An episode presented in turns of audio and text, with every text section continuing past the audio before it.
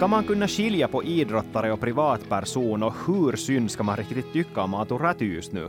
I veckans avsnitt av NHL-podden bjuder vi också på vågade tippningar. Med dig har du Anders Nordensvan och Mattias Simonsen. Frågan är, ska man alls tycka synd om Aatu Räty? För Vancouver är ju ett lag med mycket ung talang.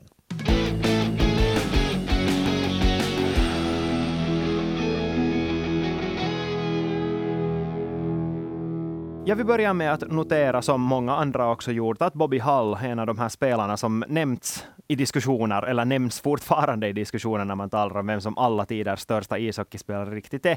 Han hör hemma i den diskussionen. Chicago Blackhawks framförallt, ikonen också säsonger i Winnipeg Jets då som inte ännu spelar i NHL på den tiden. Och Anders, du är ju en som säkert har mer kontaktyta med honom än vad jag har. Jag är en sån där, jag är ändå 90-talsbarn, så när jag hör efter någon med Hull så är det framförallt Brett som jag kommer att tänka på. Men det är ju hans pappa ändå som banar väg för den, den dynastin kan man väl säga. Ja, i, i min barndom så var ju den här, fanns det ju mycket berättelser och legender om Bobby Hull. Man hade inte sett honom spela men bland annat det där snackades om att han kunde skjuta ett slagskott med 170 kilometer i timmen och han kunde skjuta genom planket och det där. Personligen så såg jag Bobby Hull första gången spela på TV när jag var 11 år gammal när, eh, när Kanada spelade mot Finland i öppningen av Canada Cup 1976 och det där och då kommer jag bara ihåg att han hade en tupé på huvudet.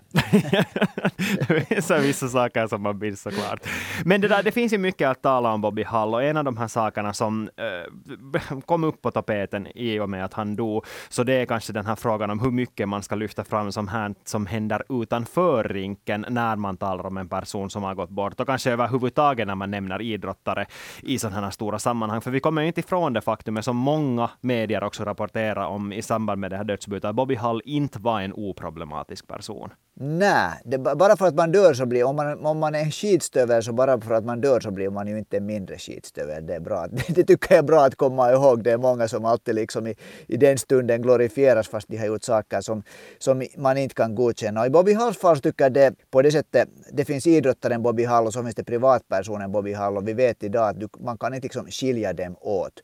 Och speciellt så det där tycker jag att det som är mycket eller inte ens problematiskt. Det som är helt klart liksom med Bobby Hall, att han alltså mm, slog sina hustrur. Mm. Och det tycker jag nog att det är någonting som det där man inte ska på något sätt glömma eller försöka säga att jo, jo. Såklart man måste komma ihåg att Bobby Hall ändå är uppvuxen under en tid då det var, en, det var mycket annat som var rumsrent då än som inte är det idag. Och det här med den här våld i hemmet är ju någonting som är väl dokumenterat i hans fall. Åtminstone två av hans tre fruar så råka ut för hans misshandel och det är ju inte på något sätt acceptabelt. Och också en sak som lyftes upp i samband med det här dödsfallet var hans kommentarer som han gav i slutet av 90-talet i en rysk tidning, Moscow Times Times, där han sa att Adolf Hitler gjorde ganska många saker helt okej. Okay. Att det finns, och att saker som nazierna gjorde under Tyskland på 30 och 40-talet är sånt som USA också behövde för att, för att det där tämja den svarta populationen. Det här är sånt som Bobby Halsen efteråt har sagt att han verkligen inte sa, men samtidigt så är det ju nog så att Chicago Blackhawks till exempel efter det här tog väldigt tydligt avstånd till honom, fråntog honom, okej, okay, inte officiellt fråntog inte honom den här titeln som ambassadör för Chicago Blackhawks hockey, men de sa att de helt slopar konceptet i och med att han var den enda som fanns kvar av dem. Så, så ändå så att, att man han nog också i NHL blev en sån där person som man inte riktigt så mycket pratar om. Och det tycker jag att man märkte också i samband med att det här dödsfallet blev offentligt. Att det var mer så där att man konstaterade att okej, okay, Bobby Hall har dött, han var jättebra på isen, men nu behöver vi inte prata mer om honom, tack och moj Eh, sen på NHL, eh, NHLs egna hemsida så finns det en lång artikel om Bobby Hall, allt vad han gjorde på isen och inte ett ord om det här på sidan om isen. Så de har valt den linjen. Men det, det, det här problematiska då, Visserligen så måste jag säga att jag lite reagerar på att den här intervjun som gjordes, gjordes av Moscow Times. Och det, det där så, ja, han har sagt, och för ärlighetens skull, så ja. Bobby Hall har sagt att han inte blev rätt citerad i den där tidningen, men ja. oavsett så måste han ju ha sagt någonting i de där banorna ja. för att kunna bli citerad. Så, så, men ändå ja. Men, men det som jag bara skulle säga att, om det här, att, att det är liksom, det är såklart, finns ju inte någonting att i minsta mån försvara om sådana här förskräckligheter har kommit ut ur hans mun. Det som jag däremot lite reagerar på, att nu just som du säger att alla, alla liksom hela tiden tonar ner och skriver att Bobby Hall, jo, jo, jo. Samtidigt så har man en, lagkapten i Washington Capitals som har varit för att Ryssland annekterar Krim och det här liksom reagerar man inte på. Den här diskussionen vi har fört så många gånger men ännu en gång säger jag tycker du att det finns någonting som man kan jämföra i de här fallen? Nej, alltså såklart det finns, för det är ju det stora tema som det handlar om och det är just det där att vi har idrottaren Bobby Hall eller Alexander Ovechkin och så har vi privatpersonen och, och den där privatpersonen får i de flesta Nordamerikanernas liksom sport, om vi tittar på liksom sportåskådare, sportfans i Nordamerika, så kan de för det mesta tycka, verkar det som när det handlar om sådana mer, ska vi säga, konservativa åsikter, så är det helt okej okay att det finns den här privatpersonen som har privata åsikter och att det bara inte ska blandas med den här idrottaren. Och sen när, som det oftast är när, när spelare som har mer liberala åsikter och som lyfter fram till exempel sådana här frågor som Black Lives Matter, så, så då går det oftare så att de här idrottarna använder den här plattformen som de har för att föra vidare det här budskapet. Då blir kanske de här samma personerna som tycker att man ska hålla en, en privatperson och en idrottare på två olika ställen, så tycker jag sen att det här inte är okej. Okay. Och det, det, tycker jag absolut att det är ett jättestort tema. Jag tycker att det är väldigt iögonfallande, inte bara i USA utan också i Finland. För nu har vi ju sådana idrottare här också. Och framförallt NHL-ishockeyspelare, eller tidigare NHL-ishockeyspelare. Jag tänker kanske framförallt på Teemu Selänne. Problemet är ju alltid att när vi, vi diskuterar idrott idrottshjältar.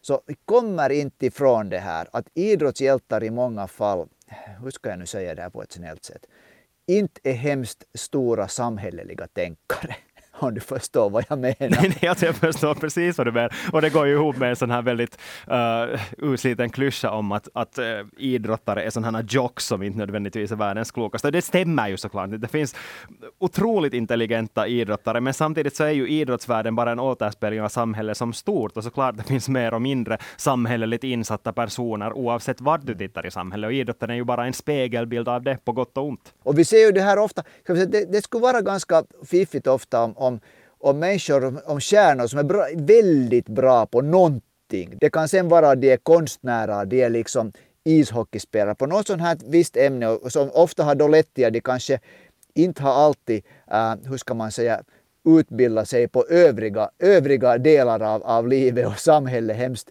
hemskt, eller fäst hemskt eh, vid det, utan har några åsikter som de sen klämmer ut. Att de skulle inse att det att de är bra på en sak så inte betyder att de är bra på på liksom till exempel att, att då ha åsikter om det där äh, politik och, och det där samhällelig rättvisa och sånt. De kanske bara inte är tillräckligt insatta. De borde, för, de borde förstå att hålla käften i sådana saker. ja, alltså jag tycker att Valtteri Bottas sa det ganska bra. Vi drar paralleller till en helt annan sport, en helt annan gren. Sa Valtteri Bottas i samband med den här uh, Race of Champions, när han blev tillfrågad om, om Fias nya regler om att F1-förarna inte längre ska få föra fram politiska budskap, sa han att, att jag bryr mig inte om politik, men jag tycker att det är fel att alla ska få säga sitt, men det ska vara de där idrottarnas egna val om de gör det eller inte. Och det här finns ju också aktuella exempel på det här i NHL faktiskt under de här senaste månaderna, då det framförallt det här sättet hur lagen och idrottarna eller spelarna i de här lagen har lyft fram Pride-tema. För det blev ju en jättestor snackis i Philadelphia Flyers när spelarna, på spelarnas initiativ, obs, väldigt viktigt att understryka det nu, bar sådana regnbågsprydda, eh, inte nu helt regnbågsfärgade, men med regnbågstema eh, tröjor under uppvärmningen. Ivan Provorov, den ryska backen, han vägrar göra det. Han var inte med på uppvärmningen överhuvudtaget överhuvudtaget. New York Rangers för alldeles några dagar sedan, eller förra veckan när vi bandar in det här, så de, de vände kappan i sista stund och hade först sagt och bjudit in sådana liksom Pride-vänliga uh, organisationer till den här matchen där de skulle uppmärksamma Pride bara för att sen inte alls bära de där tröjorna under uppvärmningen. Så det finns ju nog exempel på att det är mycket som här som fortfarande pågår i NHL. Ja, och inte bara i NHL det där. Nu är det ju, nu är det överallt och som du, som du säger, så där, där, om vi skulle göra en, en det där, om man skulle gräva fram åsikter till exempel av många finska toppidrottare från tidigare årtionden så, det där, så kan jag nog berätta att det skulle nog finnas en massa sådana åsikter som inte skulle rymmas in i något rum överhuvudtaget. Ja, alltså absolut. Och Teemu Selänne som jag nämnde här tidigare, så han är ju en sån här som redan har sagt saker som att, eh, vad var det nu som han sa om att han inte tycker om att hans fru umgås med andra män samtidigt som han själv festar med många andra kvinnor och har stött Donald Trump offentligt och så här och sagt saker som kan tolkas vara lite främlingsfientliga och så här på sociala medier. Så, så det liksom blir på något sätt i mina ögon så otroligt uppenbart att om du som idrottare är i den status som du har, så då måste du faktiskt leva med att hela ditt liv också kommer att prägla hur man ser dig som ishockeyspelare. För det var att du är ishockeyspelare eller idrottare, så det är ju bara en del av dig som person. Och många ser upp till dig för att du är bra på det vad du gör, men samtidigt så måste du också inse att allt annat du gör också påverkar hur du blir beaktad i publikens ögon. Ja, på ett sätt måste jag säga att jag, jag, jag lite gillar det här den, den inställningen som Kimi Räikkönen hade. Att, det där, när det var någonting som man ansåg att han inte visste någonting om så sa han att hej, att jag vet inte.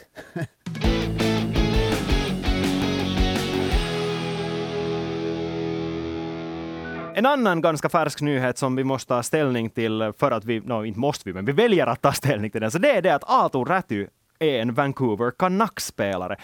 New York Islanders shoppa in Bo Horvat, en av de här stora fiskarna som fanns på spelarmarknaden, egentligen före spelarmarknaden ens började ordentligt, i utbyte mot framförallt Anthony Beauvillier och Atu Räty och ett val i första rundan, antingen 2023 eller 2024, lite beroende på hur Islanders spelar. Men Anders, vad ska vi tycka om det här?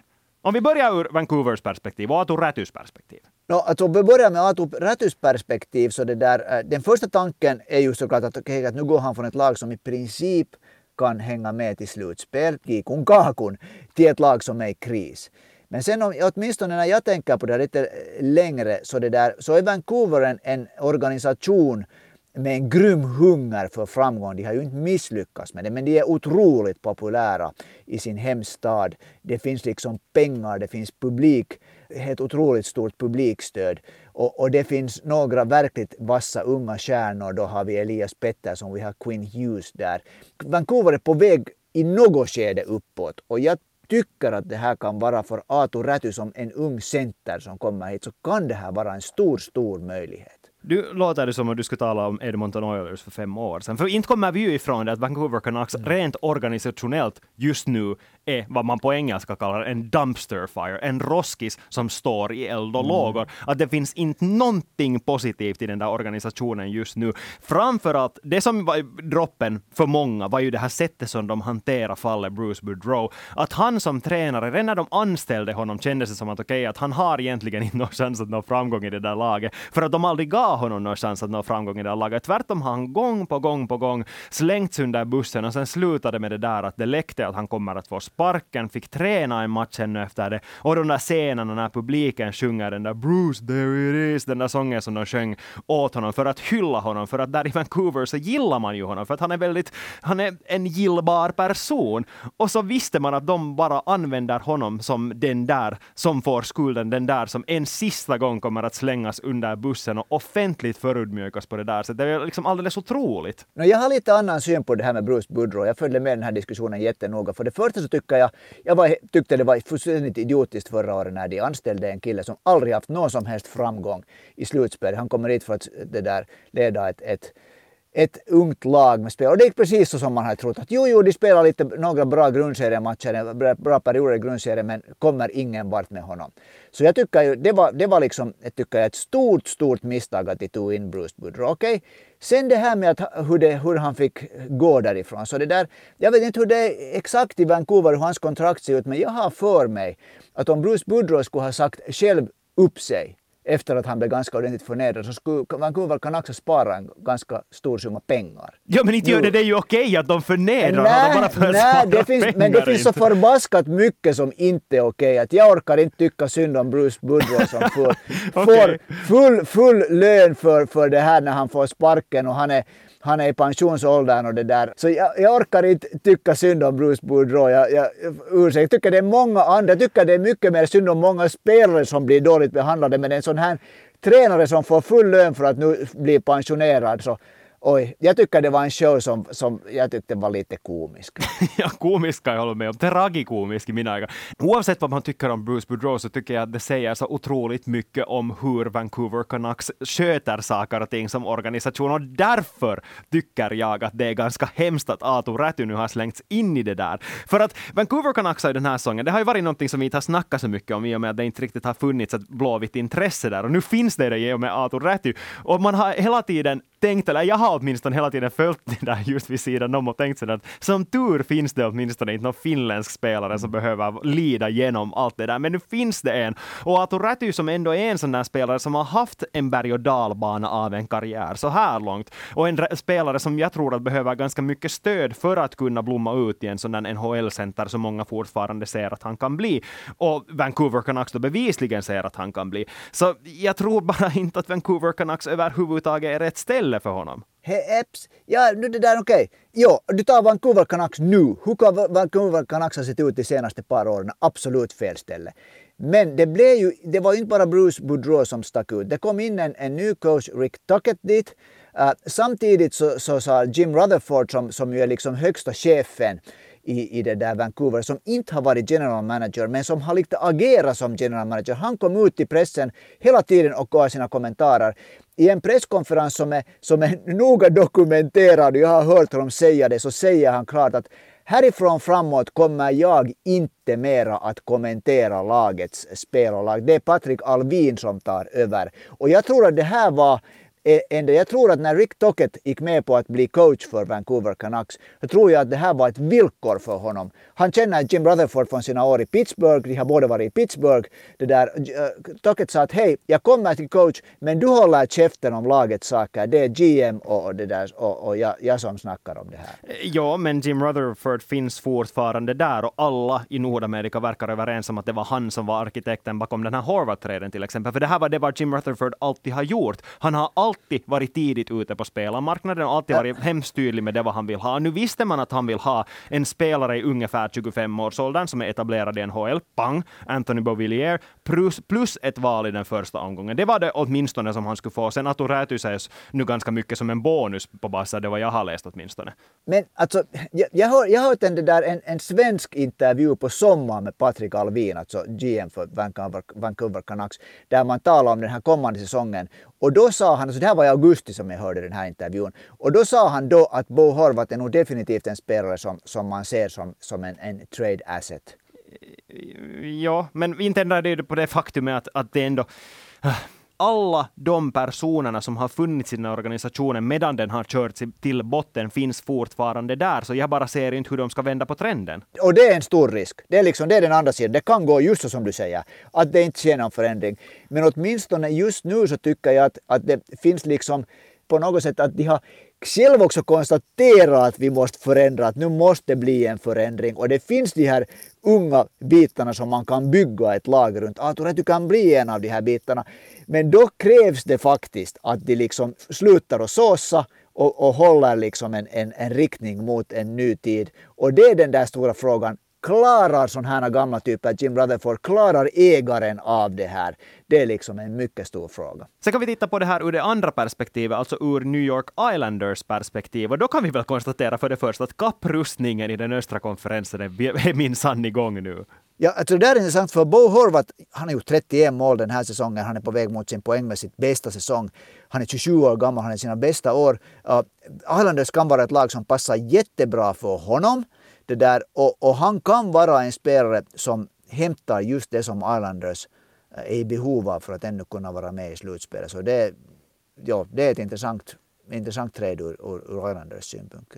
Eh, ja, alltså framförallt den här tidpunkten för den gör att den är mer logisk än vad den annars skulle vara. För Islanders är ju inte på väg till slutspel just nu. Det känns därför lite konstigt att de plockar in en av de här topppjäserna som fanns tillgängliga på marknaden. Men samtidigt så är här ju fortfarande över en månad kvar till att transferfönstret stängs. Så de hinner ju nu se att om de tillsammans med Horvath lyckas ta steg mot att gå till slutspel, och om de inte lyckas göra det så hinner de fortfarande sälja honom. Och det tycker jag är ganska intressant att de i mm. princip chansar Aatu Räty och ett val i första omgången på att Horvath kanske får skutan att vända. För att det andra alternativet är ju sen att sälja honom och då kommer de antagligen inte att få ett lika bra pris för honom.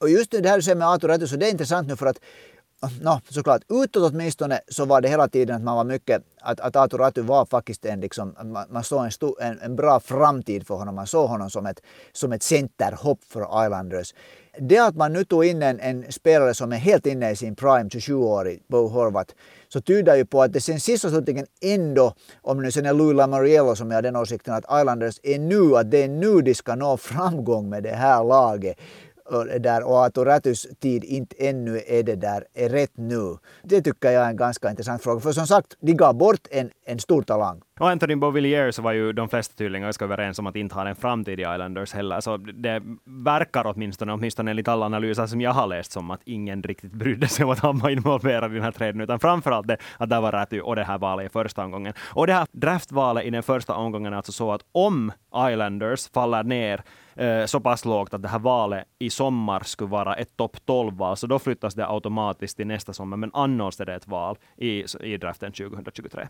Men ska vi göra som alla andra också gör, att ge betyg för de här lagen? För jag läste till exempel en analys på The Athletic som tyckte att det här var en, en sällsynt lose-lose deal för de båda. men, vad tycker vi? Är det någon som vinner den här traden? På kort sikt är det Islanders som vinner den här traden. På lång sikt uh, så vill jag tro att det är Vancouver som vinner på den. Jag, jag ska också säga att eller jag skulle säga så här att beroende på hur det går för Islanders när de säljer honom, för att jag tror inte att det här kommer att hjälpa Islanders tillräckligt mycket för att gå till slutspel, mm. och det betyder att de antagligen måste sälja honom innan transferfönstret stängs. Så då är frågan att hur mycket får, får de för honom då? Att lyckas det bli en mer sån här budgivningstävling än vad det antagligen var vid det här laget när, när Vancouver verkar vara inställda på att okej, okay, nu ska de ha honom sålt och det här är priset, vem är villig att betala det? Så om de lyckas få ens nära på tillbaka det vad de gav för honom. Så då tycker jag nog att det var kanske värt det för Islanders del, men det återstår att se. Men för Vancouvers del så, ja, ett val i första omgången, Atoräty, ja, jag ser inte något problem som helst för dem. Jag håller med.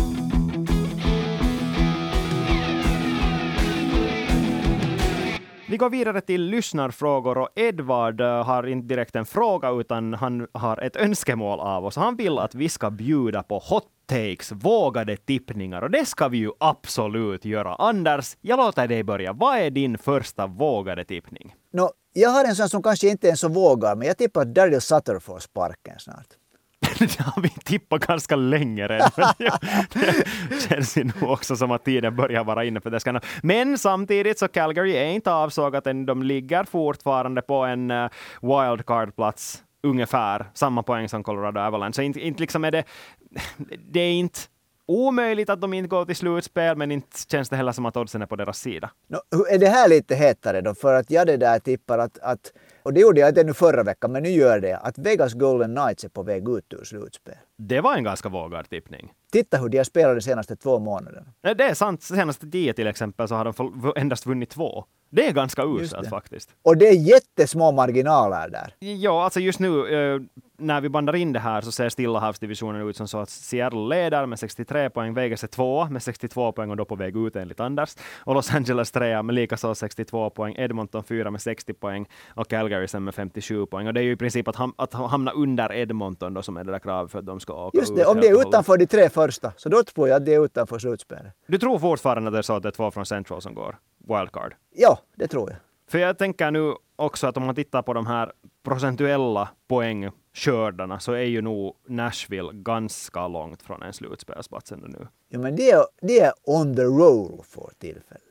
ja, men ser du, det är det där som jag har så svårt med, för min, min heta tippning, som faktiskt också handlar om Stillahavsdivisionen, så det är den för det första den att Edmonton kommer att vinna Stillahavsdivisionen.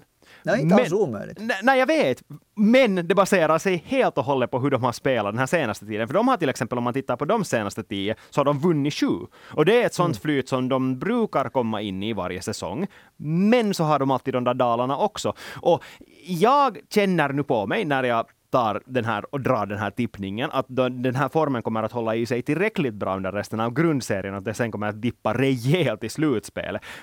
Men det kan fortfarande Det känns så sannolikt att det händer redan under grundserien, att de till och med kan vara ett sådant lag som måste kämpa rejält om att ens gå till slutspel.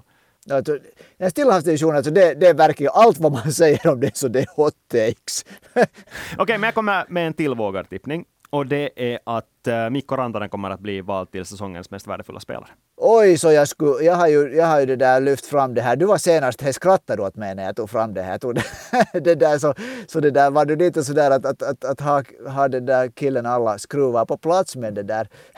nu måste jag väl säga att det skulle vara så fint, men han blir nog inte vald. Nej, alltså det, det känns ju som att han absolut inte kommer att bli det och att det till och med skulle vara så att det är Cale McCarr som är före honom i rangordningen om man jämför med spelare från Colorado Avalanche. Men nu känns det ändå som att det börjar finnas en gnutta av realism ja. i den nordamerikanska bevakningen också. Som jag, jag säger inte att det är någon bivel att följa med hur de följer med NHL i Nordamerika, men jag säger bara att det är en fingervisning på hur man i allmänhet där uppfattar, att, eller uppfattar spelarnas värde för sitt lag. Och jag tycker att den senaste tiden har det nog talats ganska klart i media som följer Colorado om att Mikko Rantanen är den där spelaren som för det första höll dem flytande hela hösten och som fortfarande är den där som match ut och match in levererar på toppnivå. Och att han är den där som nog borde nämnas i diskussionerna för Hart Trophy. Understöds till 100 procent.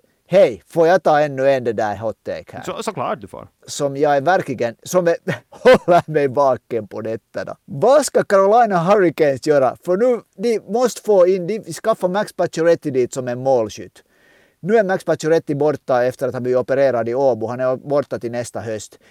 Och fortfarande har de här problemet. De måste få någon kille in dit nu till anfallet. Och det finns en massa olika alternativ. Och det, där, det här tycker jag är problematiskt. Det är en så hot take att jag vet inte ens riktigt vem jag tycker de borde ta. Men, men vad är din hot take? Du måste ju ha en tippning på vem de tar i ja. så fall. Det är ju inte, de kommer ju att plocka in någon. Nu är frågan kanske om vem. Eller de kommer att försöka plocka in någon. No, alltså jag tycker det, jag, jag har liksom fyra namn som jag har skrivit upp åt mig. Och det där, ett är Patrick Kane. Men jag tror att han inte passar in i Carolinas tankevärld. Nej, det tror jag inte heller. Sen, finns det en annan målskytt från Philadelphia Flyers som, har en, som är 25 år gammal, har en riktigt bra säsong på gång och kan vara ett, ett alternativ och det är Travis Konechny. Han har gjort 24 mål den här säsongen. Han har gjort 48 poäng på 46 matcher, 25 år gammal. Han skulle kunna passa dit. Han skulle kunna vara en målskytt, men han är det där ytterforward. Men, han, men han, känns, han känns som en Rod Brindamore-spelare samtidigt. Just det, det gör han. Och ännu igår skulle jag ha tyckt att, att Bo Horvath är den killen som Carolina kan, borde få dit. Och nu kan det ju hända sådär som du förklarar att det ännu blir en affär och Bo Horvath plötsligt landar i Carolina för slutspelet börjar. Men vet du att nu kommer fallit från stolen.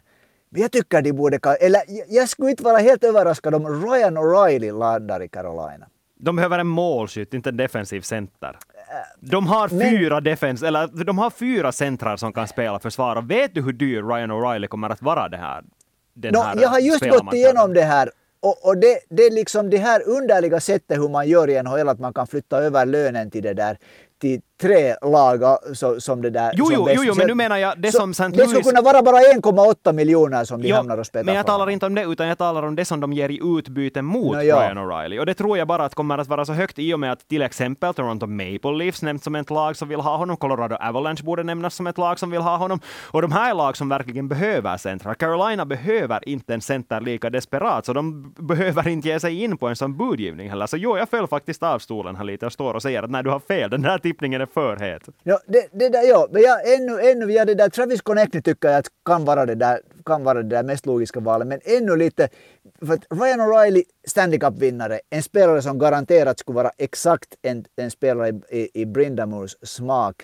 Och när de behöver den där andra centern så skulle det sen också vara så att man skulle få det där målskyttet från den nuvarande truppen med en andra center av typ Ryan O'Reilly. Det här är min hot take. Okej, okay, okay, Vi har faktiskt fått in en, eh, ska vi säga, det här är en fråga, men det är nog mer en vågad tippning eller av än något annat av Sebastian. Han skriver så här, varför kommer det att vara Colorado och på tal om Carolina Hurricanes i finalen i år och varför vinner Hurricanes? Hurricanes har tippats till final här nu i ett par år redan. De har varit på väg, de har varit i en konferensfinal, de har hela tiden vuxit. Det här året jag tyckte redan att, personligen tyckte jag redan förra våren att det skulle kunna vara ett, ett tid för, för dem att, det där, att gå till final. Ännu mer är det den här året. Att det där, jag tycker att Carolina kan vinna Stanley Cup för, helt enkelt för att de är ligans bästa lag. Och här kommer en hot take som svar på Sebastian, Sebastians hot take.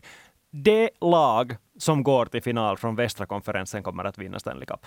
Oavsett vem det är. För att den östra konferensens slutspel kommer att vara så obarmhärtigt tufft att vi snackar om att Boston som kan vinna grundserien kan ställas mot Florida Panthers i den första omgången. Toronto och Tampa Bay kommer att mötas i den första omgången. New York Rangers kommer antagligen att möta först Devils och sen Carolina Hurricanes om de går vidare därifrån. Att oavsett vilket lag som går till Stanley Cup-finalserien från den östra konferensen kommer att vara så mörbultat efter de här första omgångarna. Att det här laget som har tagit sig dit, som har hittat formen i slutspelet och som antagligen har svept en serie och fått vila upp sig hur mycket som helst kommer att vara färskare, kommer att vara piggare och kommer att ta hem segern. Det är jättebra poäng det där. Det kan vara så att laget som kommer från östra divisionen får spela med sitt farmarlag finalen. Och med det tar vi sätter punkt för det här avsnittet av Yle Sportens NHL-podd. Vi är tillbaka igen nästa vecka. Tack och hej och ha det bra.